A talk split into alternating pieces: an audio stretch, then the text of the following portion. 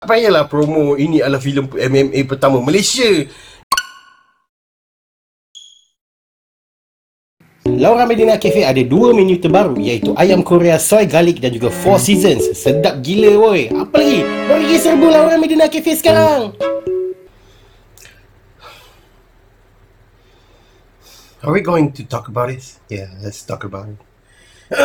Assalamualaikum dan juga salam sejahtera. Hai, kembali lagi Zaf Vlog So hari ni Zaf nak buat sedikit review tentang filem Sangka. Alright, filem Sangka ini merupakan filem arahan Kabir Batia Zaf ingin memohon maaf sebab Zaf tak berreview ni awal-awal Sebab Zaf busy pergi ke Jakarta Pergi Medan. So dan habis event pun aku banyak benda nak kena edit.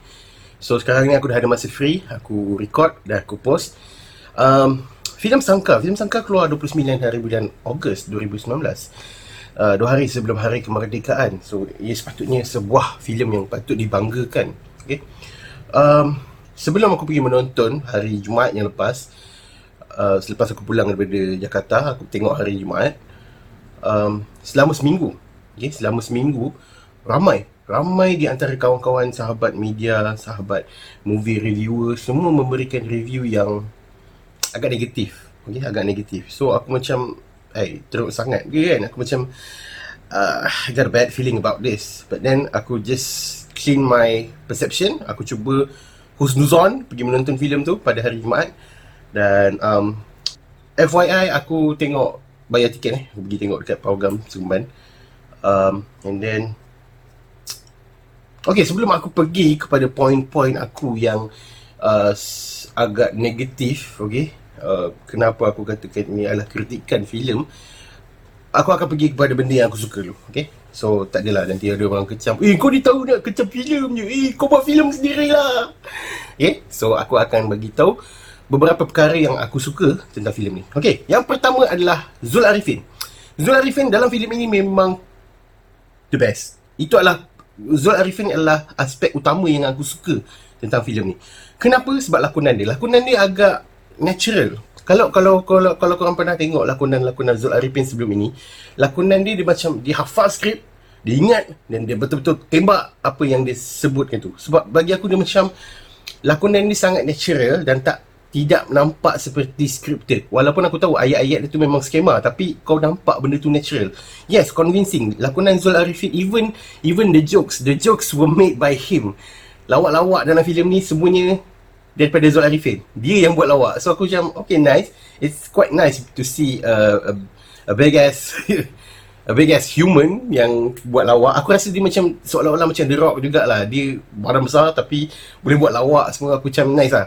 Uh, semua semua skrip dia agak natural. Aku boleh katakan I was convinced by lakonan dia. Dia tak nampak kekok, dia tak nampak uh, fake macam pelakon-pelakon lain. Sebab aku rasa macam lakonan dia sahaja yang sangat menyerlah dalam filem ini. Okey, itu adalah poin yang pertama. Next. Filem ini dia punya production value dia sangat tinggi. Apa yang aku boleh katakan dalam production value adalah filem ini cantik. Yes, aku akui filem ini memang cantik. Aku boleh katakan dalam uh, 99% dalam filem ni, uh, jap, 90 95% dalam filem ini memang cantik. Shot was clean. Memang bersih. Color sangat cantik. Color grading dia sangat cantik. Even dia, apa, apa nama tu? Perspektif dan uh, semua benda lah. Semua aspek dalam apa yang kau lihat itu sangat cantik. Seriously, aku memang akui 95% dalam filem ini memang sangat cantik. 5% tu aku akan sentuh pada hujung filem ni. Next adalah fighting scene. Okay, aku akui uh, ramai juga yang tak suka tentang fighting scene dalam filem ni. Bagi aku, as a normal audience yang aku datang, aku nak tahu MMA fighting macam mana. Oh, macam ni ke? So aku cakap, oh, okay lah, nice lah. Tak adalah teruk sangat dia punya fighting scene. Yes, aku akui fighting scene dia maybe not perfect tapi okay. Bagi aku not not a problem. Memang cara uh, sebab daripada trailer pun kau dah boleh tengok dia punya scene fighting di mana dia ambil shot daripada kiri daripada kanan daripada belakang memang cantik lah. So aku aku puji about fighting scene memang nice. Next promotional promosi. Promosi filem ni memang kau-kau dah bagi okay? Sampai masuk ke dalam point negatif aku okay? So aku rasa tu dia itu dia yang aku boleh bagi pujian tentang filem ni. Zul Arifin uh, production value fighting scene dan juga promotional things about this film. Next, aku nak sentuh tentang tujuh perkara, tujuh sebab kenapa filem Sangka ini gagal. Alright? So, uh, but before that, aku nak bagi reminder, aku just bagi pandangan aku terhadap filem ini daripada perspektif seorang audience yang biasa eh. Aku aku datang dengan expectation, aku ingin melihat filem pertama MMA Malaysia. Eh, filem MMA pertama Malaysia dan I was I was fucked up, okay? Alright, okay, pertamanya aku nak sentuh tentang repetitive scenes. Um, kalau korang perasan almost 30 ke 40% daripada permulaan filem tu banyak method uh, multi angle digunakan. Multi angle ni maksudnya dalam scene yang sama cuma shot yang dia ambil ada banyak. So dia banyak bertukar scene. Tiba-tiba scene A, B, C, B balik C, dia macam agak pening. aku boleh katakan senang cerita masa 30% permulaan tu, dia ada banyak sangat artistic freedom diberikan kepada uh, apa?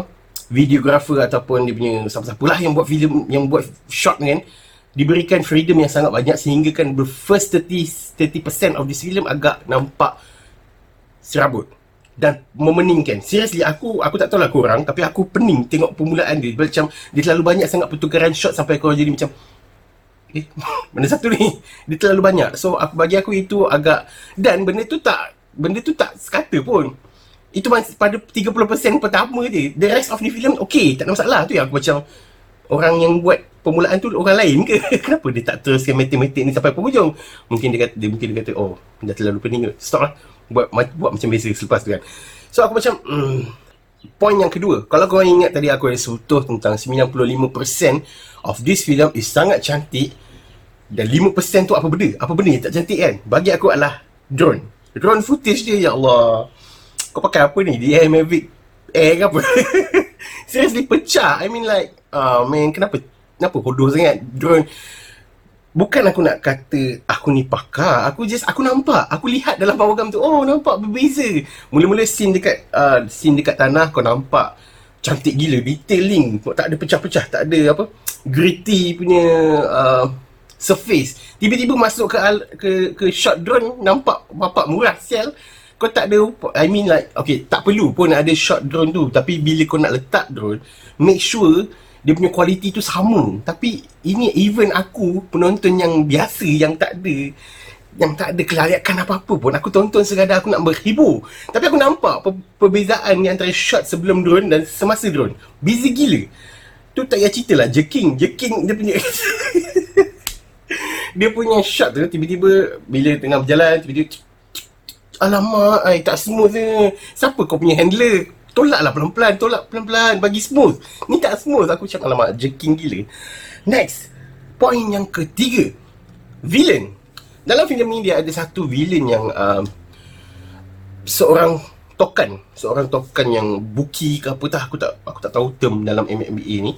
Yang yang boleh dikatakan aku tak tahu nak kata dia villain ke tak. Sebab aku rasa macam hmm I don't know. Aku rasa macam kurang aku boleh katakan masa dalam filem tu dia dia acah-acah nak jadi seorang villain yang psycho tau. Tapi tak sampai. Aku tak tahu sebab apa. Mungkin sebab physically dia tak nampak threatening langsung. Sebab kau bayangkan dia kurus. Lepas tu dia seorang chef. Lepas tu Zul Arifin badan bagak tau. Badan bagak gila.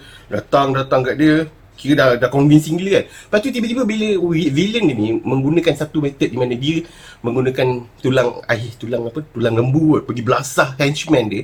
Tiba-tiba Zul Arifin macam macam takut. Aku macam dude he small. Kau tu besar ke apa kau bagi sekali dah jatuh dah dia. Tapi macam aku It's not quite convincing lah. Kalau Max Sweeney As a, the main villain Yes aku quite convincing Sebab dia besar Dia nampak threatening Okay, tapi ni nampak macam alah psycho je pun kau dengan muka jambu.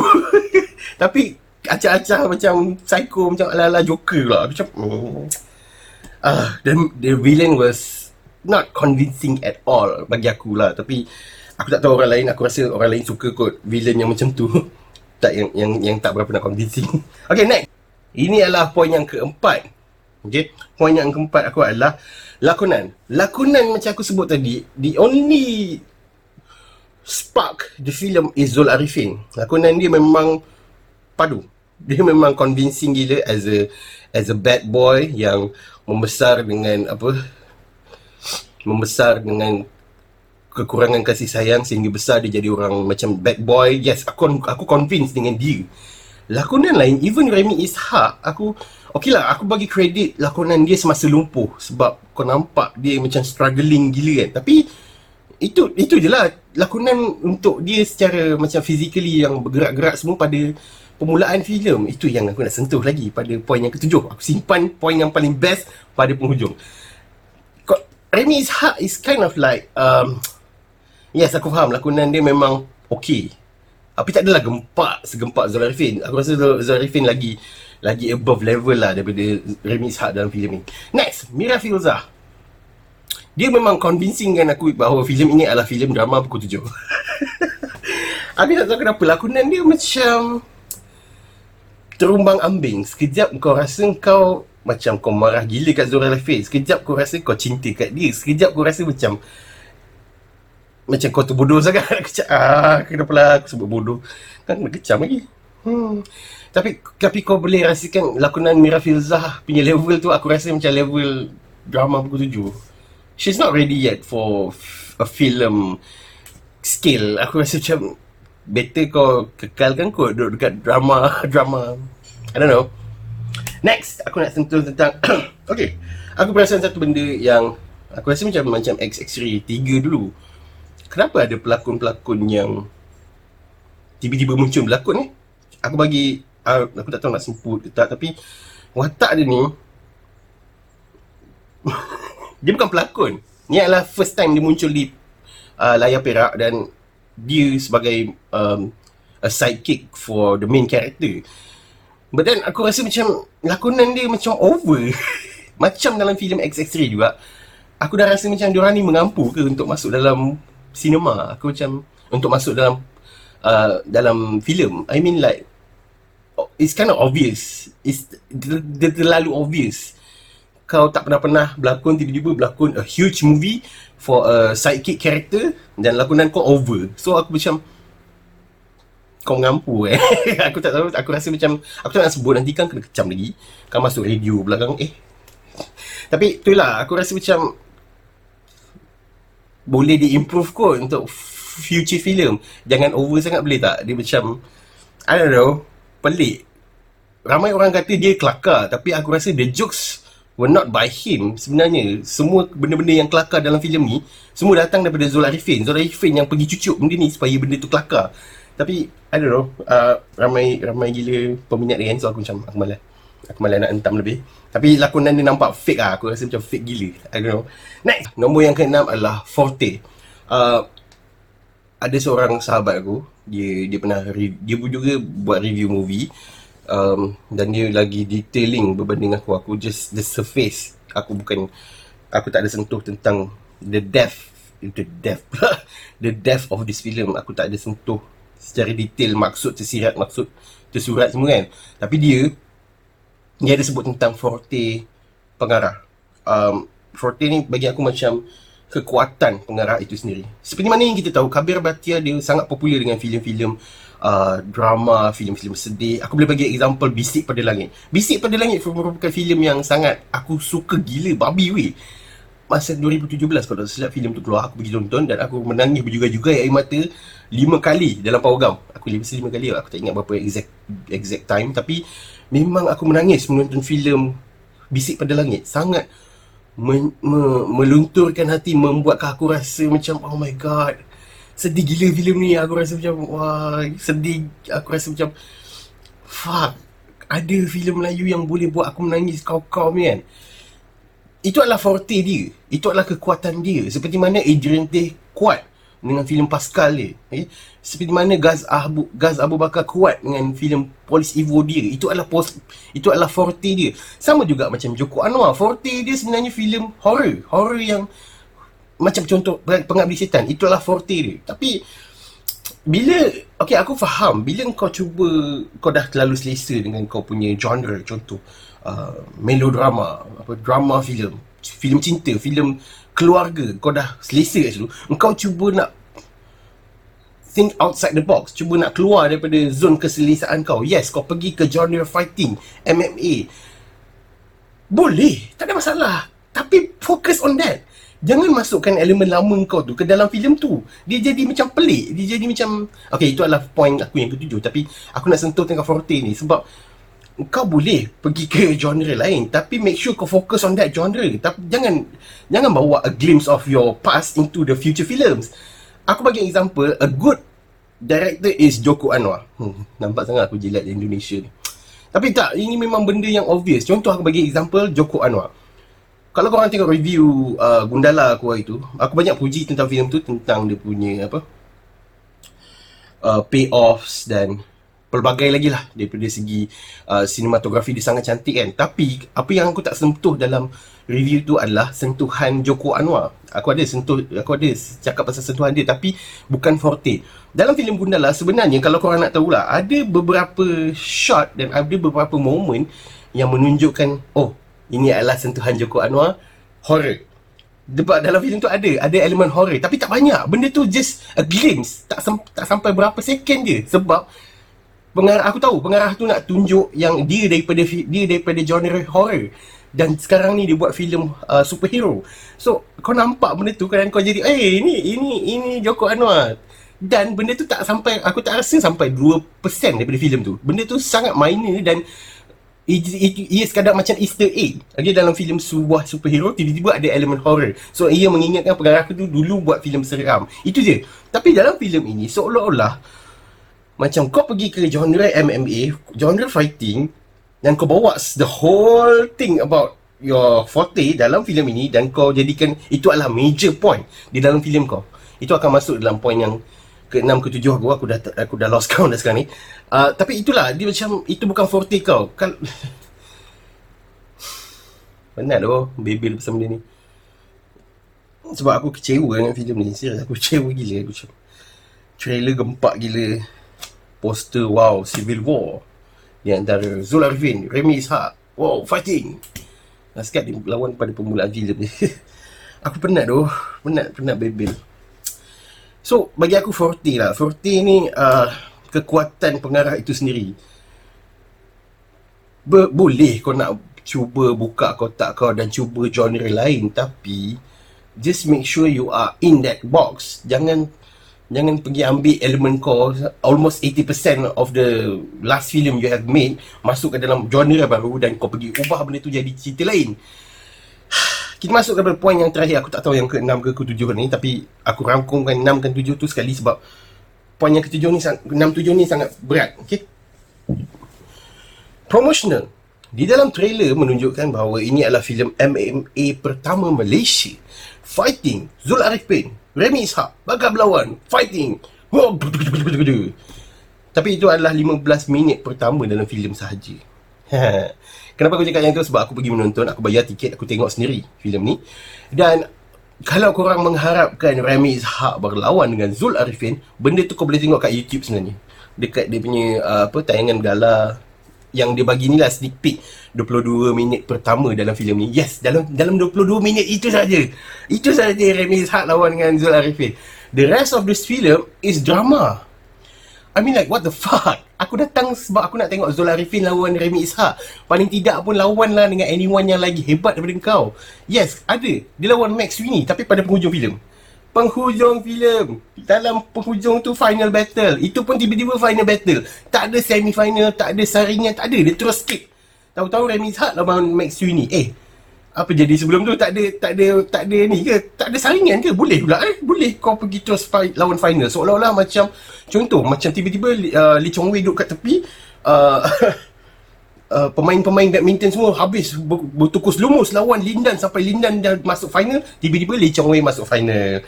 Lee Chong Wei tak lawan pun yang belakang-belakang tu. Sebab masa permulaan eh, permulaan fighting bersama Max Sweeney tu dia tak ada nampak apa-apa kecederaan. Dia nampak biasa. So aku macam I don't know mungkin mungkin dia tak letakkan dalam final scene tu tapi kau tak ada development of the battle. Kau tak rasa intense pada penghujung filem tu.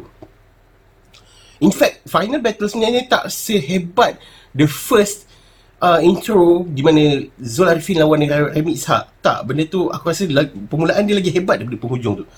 Oh bila aku dah sentuh dua-dua benda ni kau boleh bayangkan 80% pertengahan ni tentang apa? Drama. It's a total bullshit drama pukul 7 7 malam TV3 Apa lagi? TV1 semua. TV-TV semua. Drama. It's literally a drama film. I mean like, what the? aku datang sebab aku nak tengok filem MMA pertama Malaysia.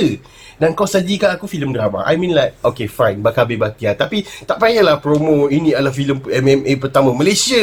Dia seolah-olah macam aku tengok cerita Khalid tau. Khalid, filem Khalid tahun lepas. Poster bomba pandang kanan. Oh, siapa eh? Hairul Azri. Acah-acah bomba apa macam fighter semua kan. Padahal cerita dia tentang ahli bomba bercinta dengan anak ketua bomba. I mean like dan ketua bomba adalah pengarah dan dia punya hmm, kroni-kroni semua lah so aku macam I mean like ah, aku dapat vibe Fad Khalid tu tau masa aku menonton Sangka. Berbezanya filem Sangka ini dengan Khalid adalah production value. Filem Khalid dia punya kualiti sangat low. Sangat itu sebab dia boleh masuk dalam dalam top 10 filem sampah. Tapi filem Sangka ini production value dia sangat tinggi. Cantik. Sinematografi dia punya apa lancau semua tu memang cantik memang tinggi gila. Tapi sebab kau tipu penonton. Kau, kau kata ini adalah filem MMA pertama Malaysia. Sedangkan fighting MMA tu aku tak tahu pun. Okay, dia macam ni tau. Masalah dia adalah aku tak tahu MMA, aku tak tahu UFC, aku tak Aku tahu pun sebab Khabib berlawan dengan McGregor tahun lepas. Itu je. Aku tak adalah. Aku, I'm not a fan. I'm just, aku datang Power Gam sebab aku nak tahu MMA ni tentang apa sebenarnya. Oh, pasal drama ke? Ha, itu jadi masalah dia. Sebab bila kau datang dengan expectation, kau ingat kau nak tahu serba sedikit tentang MMA. Kalau nak tahu MMA, kau tengok UFC lah. Ah, fuck you. Kau dah publishkan benda ni. Kau dah publishkan uh, promotional uh, promosi kau tentang filem ni adalah the first MMA filem tempatan. Filem MMA pertama Malaysia. Tapi kau sajikan filem drama. I mean like uh, kau tak payahlah nak scam. I mean like kalau betul nak buat filem MMA pertama Malaysia buat buat filem MMA tak payah buat drama semua tu. Tengok dah 23 minit aku pun tak perasan. Dah panjang nak mampus Ay, tapi itulah aku rasa macam aku bakal kena kecam teruk ni sebab banyak ramai peminat-peminat Zul Arifin, Remy Ishak semua. Even Mira Filzah aku kena bantai. Tapi itulah benda ni orang tak nampak tapi itu adalah personal opinion aku tentang filem ni, okay? Don't take it too seriously um, kalau korang tak percaya apa dengan apa yang aku cakap kalau kau rasa oh aku ada sedikit nasihat lah untuk korang kalau kau nak pergi tonton filem sangka ni. Kalau kau rasa kau nak tengok filem MMA tolong buang persepsi tu. Tapi kalau kau suka drama pukul 7 TV3 everyday kau bakal enjoy filem ni. Sebab the 80% of this film is totally drama pukul 7 bukan filem fighting MMA semua. Okay? Um, overall filem sangka ini adalah sebuah scam terbesar dalam dunia dalam Malaysia ini dalam filem. Uh, dan ia membuatkan kau rasa macam fuck gila aku macam aku datang aku nak tengok Civil War. Tiba-tiba dapat bisik pada langit yes aku bukan nak the highest level of Civil War. Aku bukan nak aku bukan nak the the production value of Civil War. Itu terlalu tinggi. Itu adalah US punya version. Aku nak Remy Ishak lawan Sularifin itu adalah final battle. Sebab dalam poster pun kau dah tunjuk Remy Ishak apa bertentangan mata dengan uh, Zul Arifin. Kau ingat ke dia orang akan lawan pada final battle? Haram, tak ada. Zul Arifin lawan dengan orang lain. Remy Ishak dah lumpuh, dia tengok ke tepi. I mean like, tak payahlah buat poster macam tu. Baik kau buat poster itu. Fokus on Remy, uh, fokus on Zul Arifin berada di tengah-tengah. Remy Ishak berada di tepi dia. Kira macam, uh, apa, backup ni lah kira macam supportive dia. Tapi ini macam seolah-olah dua lawan dua orang yang berlawan. Tapi sebenarnya dalam filem ni pada permulaan filem tu saja. The whole film tak ada langsung. Remy Ishak lawan dengan Zola Ripin kau betul-betul menipu orang dah lah itu je lah aku, aku nak bebel pasal ni dah. 20 lebih minit. Kau keluar kau aku nak kena edit lagi. Penat pula. Um, overall filem Sangka ini adalah sebuah filem um, bagi peminat-peminat Zul Arifin mungkin akan suka filem ni. Remy Ishak pun akan suka juga. Mira Filzah jangan risau korang akan suka dia juga. Tapi kalau korang datang dengan expectation untuk melihat filem ini sebagai filem MMA pertama Malaysia tolong buang persepsi tu. Kau akan rasa hampa gila nak mampus. Tapi kalau kau um, tak kisah tengok lah. Best filem ni serius. Serius guys okay. So uh, overall rating untuk filem ini um, Semalam kecoh dekat Instagram Ramai gila kecam aku kan Aku macam Relax lah Aku dah 5 hari 5 hari selepas filem ni ditayangkan aku okey Aku pergi release benda ni uh, Rating untuk filem ni Dia tidaklah sampah Sebab production value dia tinggi Sebab filem ini sangat cantik. Memang aku aku akui filem ini sangat cantik daripada segi production value, daripada cinematography, daripada colouring, memang cantik. Dia bukan filem sampah. Tapi dalam filem gempak, dia bukan filem gempak sebab kau dah mengalih, kau dah menipu penonton. Kau rasa seolah-olah macam kau menjual sebuah filem MMA filem pertama MMA Malaysia tapi kau sajikan filem drama percintaan di antara Zola Rifin dengan Mira Fiza I mean like is it that what what you want to see in this film? I'm not. Okay. So rating untuk filem ni Zah bagi sebanyak 2 per 5 bintang untuk filem Sangka. So filem Sangka ni dah keluar 29 bulan Ogos itu. Uh, korang boleh pergi tonton kat program dan kalau korang dah tonton, apa pandangan you guys? Tinggalkan komen kat bawah. Jangan lupa untuk like, share dan juga subscribe ke channel Pure Pixels dan jumpa lagi pada Zah vlog akan datang. Thank you.